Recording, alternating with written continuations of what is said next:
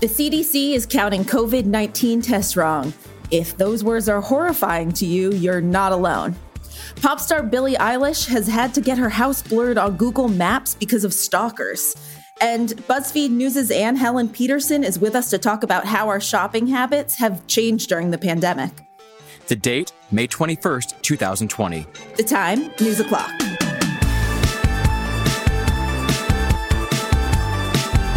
Hey there, friends. I'm Hayes Brown. And I'm Casey Rackham. Welcome to News O'Clock. All right, today we're just going to dive right in with our Corona update. Here are three things that you need to know. One, despite what you've seen on Twitter, most people in the US are doing what they can to keep the coronavirus in check.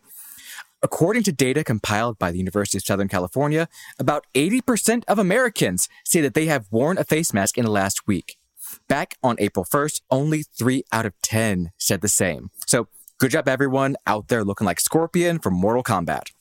Meanwhile, a HuffPost YouGov poll said that even as confrontations with people refusing to wear masks are going viral, only 8% of respondents said that wearing a mask was, quote, a sign of weakness.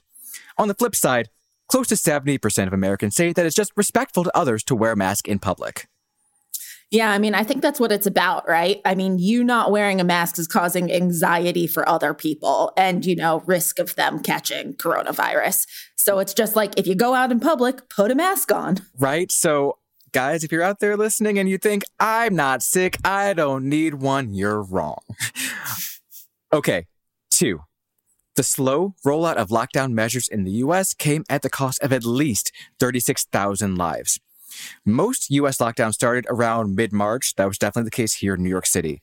But a new Columbia University study found that if lockdowns had started even just one week earlier instead, on, say, March 8th, tens of thousands of lives would have been saved. The researchers also found that if the country had begun locking down a week earlier than that on May 1st, 83% of the nation's total COVID deaths would have been avoided. And three, the CDC has been counting the number of coronavirus tests conducted in a fucked up way that is sure to have consequences. The Atlantic reported last night that the CDC has been mixing together two counts tests that see whether someone is currently sick with the coronavirus, and tests that see whether somebody has antibodies from having the coronavirus at some point. That's really bad because we need the ability to test for who has the coronavirus right now and report that accurately to know actually who needs to isolate and how contained the disease is or isn't. As The Atlantic put it, the upshot is that the government's disease fighting agency is overstating the country's ability to test people who are sick with COVID 19. The CDC joins Maine, Texas, Vermont, Georgia, and Pennsylvania in making this crucial error. Several of those states, though, have changed up their practices since being called out. But with states racing to kickstart their economies and send people back out of their homes, being blind to how many people are actively infected, a crucial part of many of their plans, means that more spikes could be coming down the line.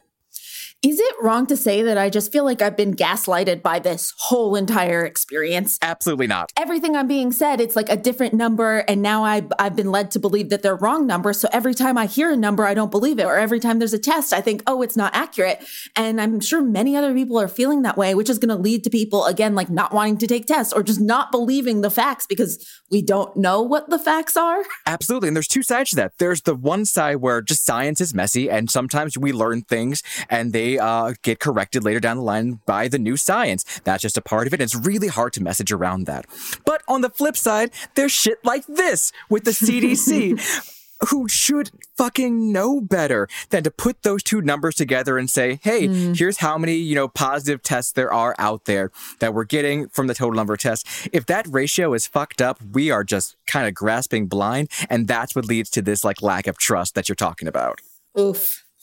All right, it's time for today's good news, bad news. This is where I bring you some of the most yikes and most double yikes stories from around the internet. First, bad news for the Full House stands of the world. Aunt Becky did it and she told the court she's guilty. For those who may have forgotten, this is the latest beat in a story that started last year when the feds broke up a huge cheating ring designed to get wealthy kids into elite colleges. Lori Loughlin, aka Aunt Becky from 90s classic Full House, and her husband, Mossimo Giannulli, got caught for allegedly spending $500,000 in bribes to get their daughters into USC on rowing scholarships. And a reminder neither one of them are rowers. The two originally pled not guilty and seemed determined to fight the case, but switched it up today.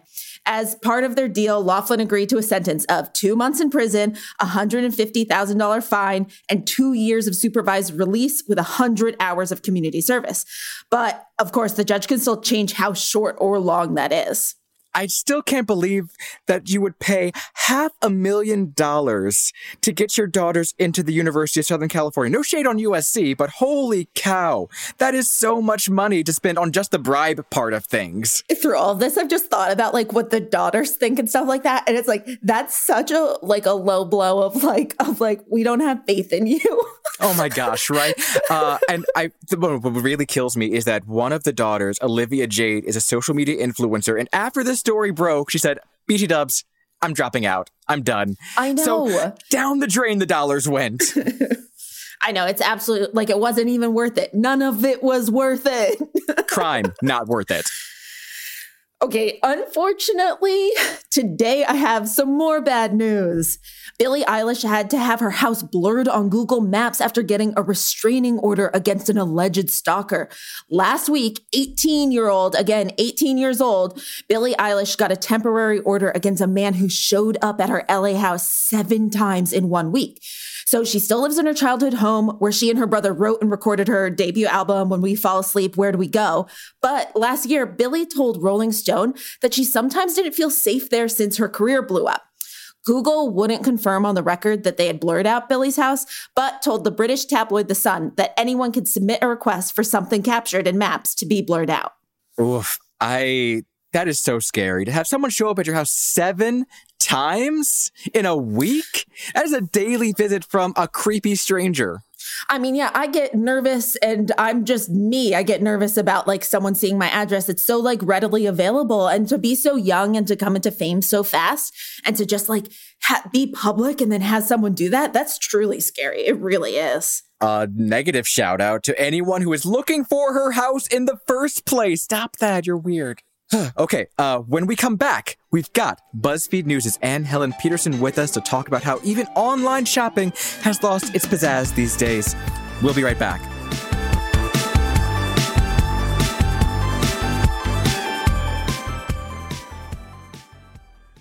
At SheFit, we're tired of hearing new year, new you, fat burning secrets, and lose weight fast. The only thing you need to lose is self doubt. The body you're in deserves respect, love, and support. Support you're not getting from your current sports bra. It's time to experience the only sports bra that actually does its job and outperforms the most popular brands on the market. It's time to feel real support from SheFit. Save $10 today at shefit.com slash 2022.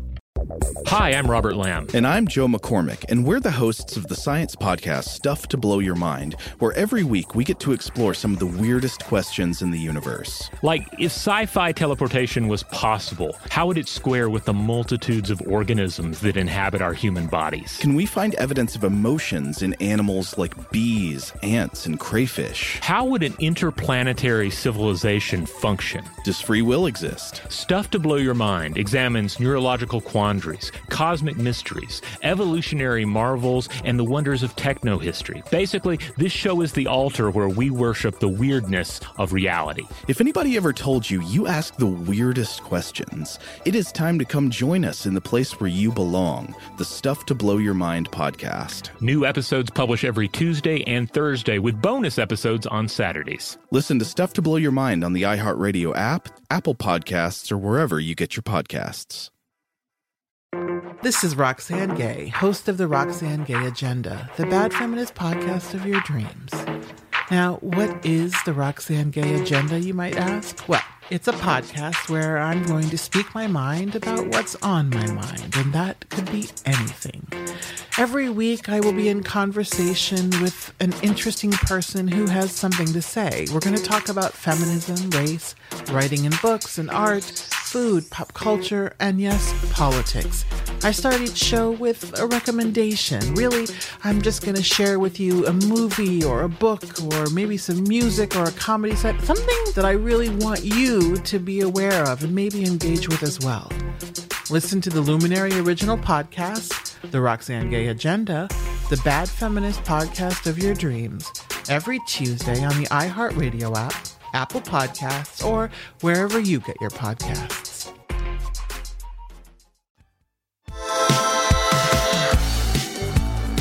Welcome back. As the pandemic has rolled on and we've been shut up inside for literal months, some of the things that once brought us joy seem less fun.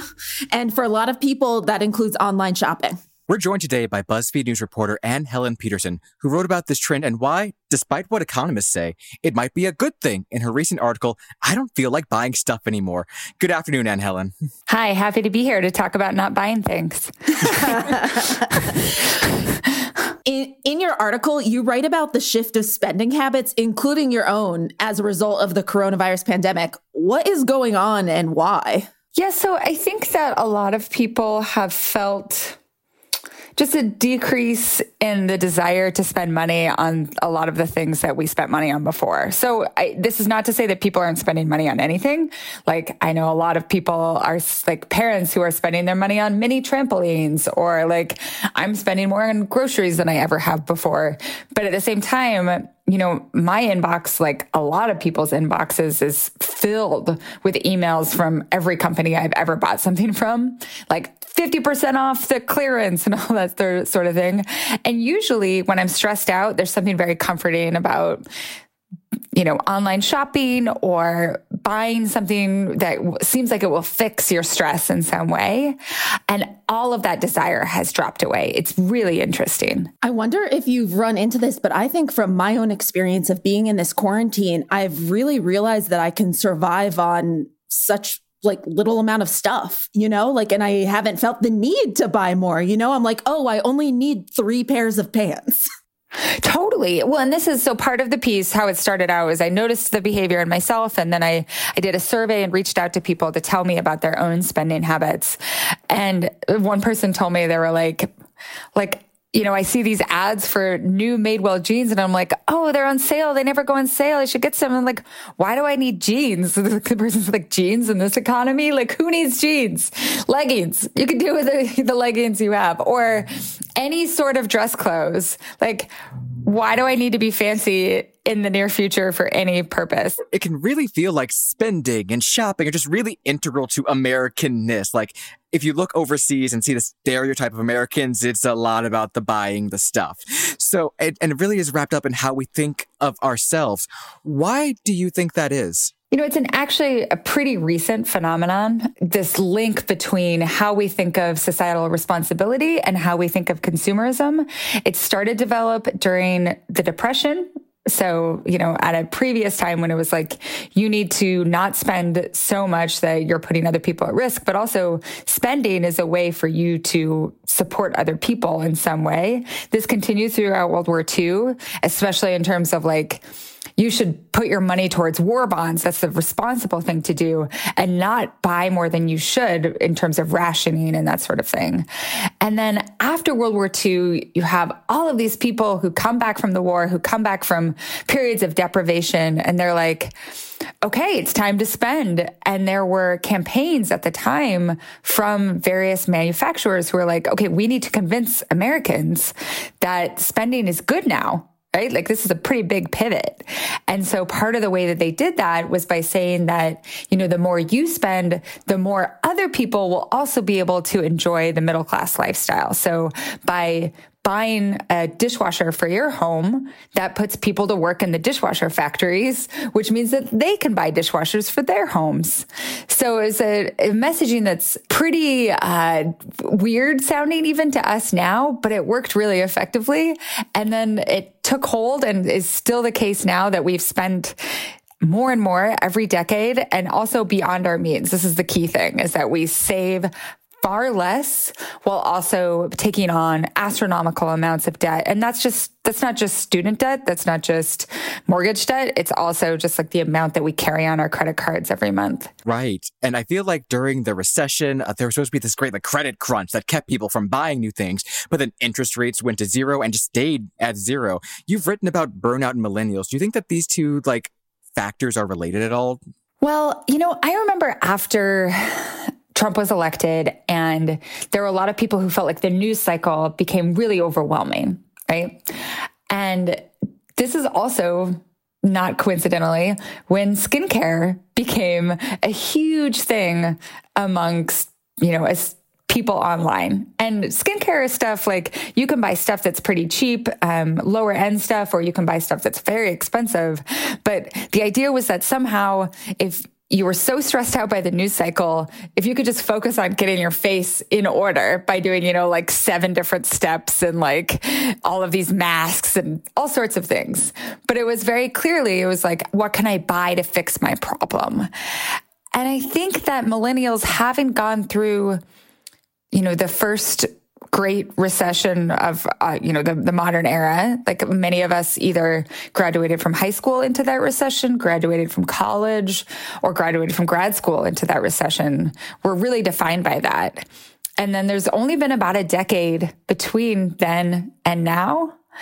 And i think that somehow you know, we were convinced to spend again to try to aspire to the middle class lifestyle, but there's been a realization that it like isn't really working, right? Like, oh, I'm spending so much to try to feel middle class. Why do I feel like I'm drowning all the time? As you said earlier in the before times, Americans were asked to help pick up the pieces following times of crisis.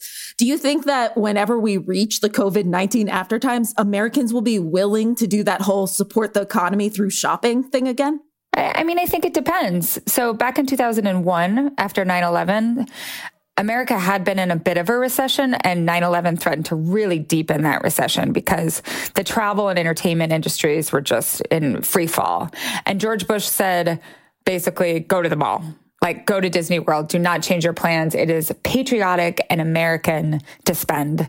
And within two months, America lifted itself out of that mini depression. So is that going to work this time? We're dealing with a much different character of the economic crisis. And also, I think a lot of people who aren't going to buy that sort of messaging, particularly from the leaders in power now. So, for obvious reasons, economists are really worried about that. The idea that, you know, people aren't going to be spending as much, that people won't have as much money to spend on uh, the things that they want and in turn boost the economy. But you think that this decline in spending might actually be a good thing. So why is that? Well, I think a lot of people are exhausted by their stuff, right? We don't buy it. we don't buy stuff and feel like, like I don't look around my house and I'm like, oh, every item here is, I cherish it, right? Or it like sparks joy to use the, the Marie Kondo um, rhetoric for it. And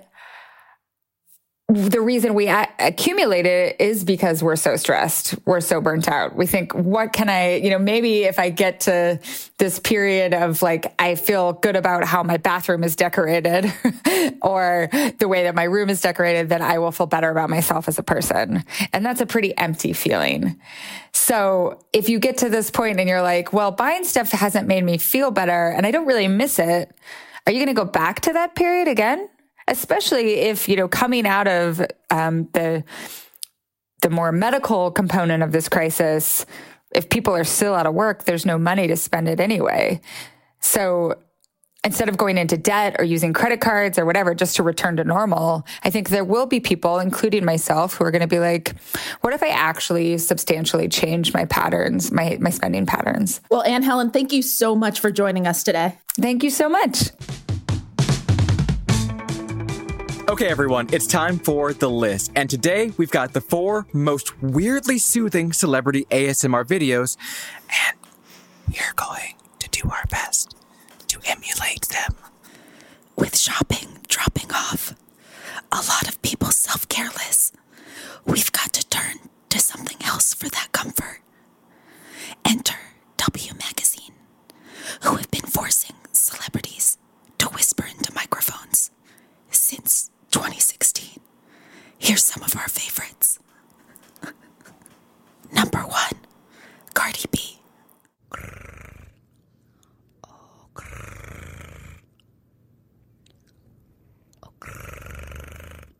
Number two, Aubrey Plaza. Parks and Recreation.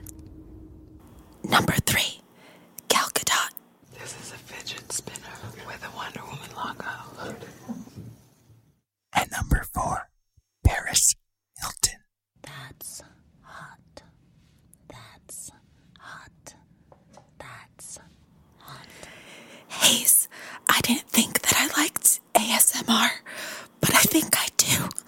I'm forced to agree because I mean, uh, who I really feel bad for though are the poor people who have the opposite reaction, who hear whispers and all the sort of noises and their skin crawls in a bad way. So if you're one of those people listening, we are so sorry. Casey though, if you had your own ASMR channel, what would you do for your listeners' pleasure? I think I think I would just figure out how to whisper laugh because I haven't nailed that. I'm trying not to laugh right now. And it's really hard. Fair enough. I think that I would probably go the route of maybe like connecting Legos or something. I think I saw a video among their list where someone was playing with Legos very quiet and little. Sounds like it'd be really nice. Oh yeah, it- I'm, I'll definitely subscribe. Okay, all right, all right. That is enough of that. But if you want to check out full versions of these or the other 37 of these videos that they did, head on over to W Magazine's YouTube channel. That's it for today. Come on back tomorrow when we're joined by a very special guest, the star of Insecure and the new movie The Lovebirds. That's right, it's Issa Rae. And remember, if you're taking a coronavirus test soon, keep your fingers crossed for it coming up very positively. and I tested very positively in a in another sense. So this morning, yeah, I tested positively toward negative, right? So no, I tested uh, perfectly this morning. Meaning, meaning I tested negative. Be sure to subscribe to News O'Clock on the iHeartRadio app, Apple Podcasts, or wherever you go for your sound stories. And please take the time to leave us a rating and a review. It helps us figure out what you like about the show versus what you love about the show. And tell your friends. We love new friends. Then set your alarm so you never miss an episode of News O'Clock.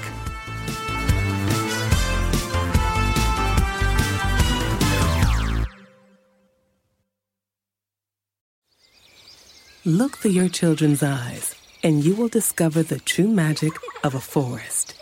Find a forest near you and start exploring at discovertheforest.org. Brought to you by the United States Forest Service and the Ad Council. Raffi is the voice of some of the happiest songs of our generation. Baby Beluga. So, who is the man behind Baby Beluga? Every human being wants to feel respected. When we start with young children, all good things can grow from there. I'm Chris Garcia, comedian, new dad, and host of Finding Raffi, a new podcast from iHeartRadio and Fatherly. Listen every Tuesday on the iHeartRadio app or wherever you get your podcasts. Look through your children's eyes, and you will discover the true magic of a forest. Find a forest near you and start exploring at discovertheforest.org. Brought to you by the United States Forest Service and the Ad Council.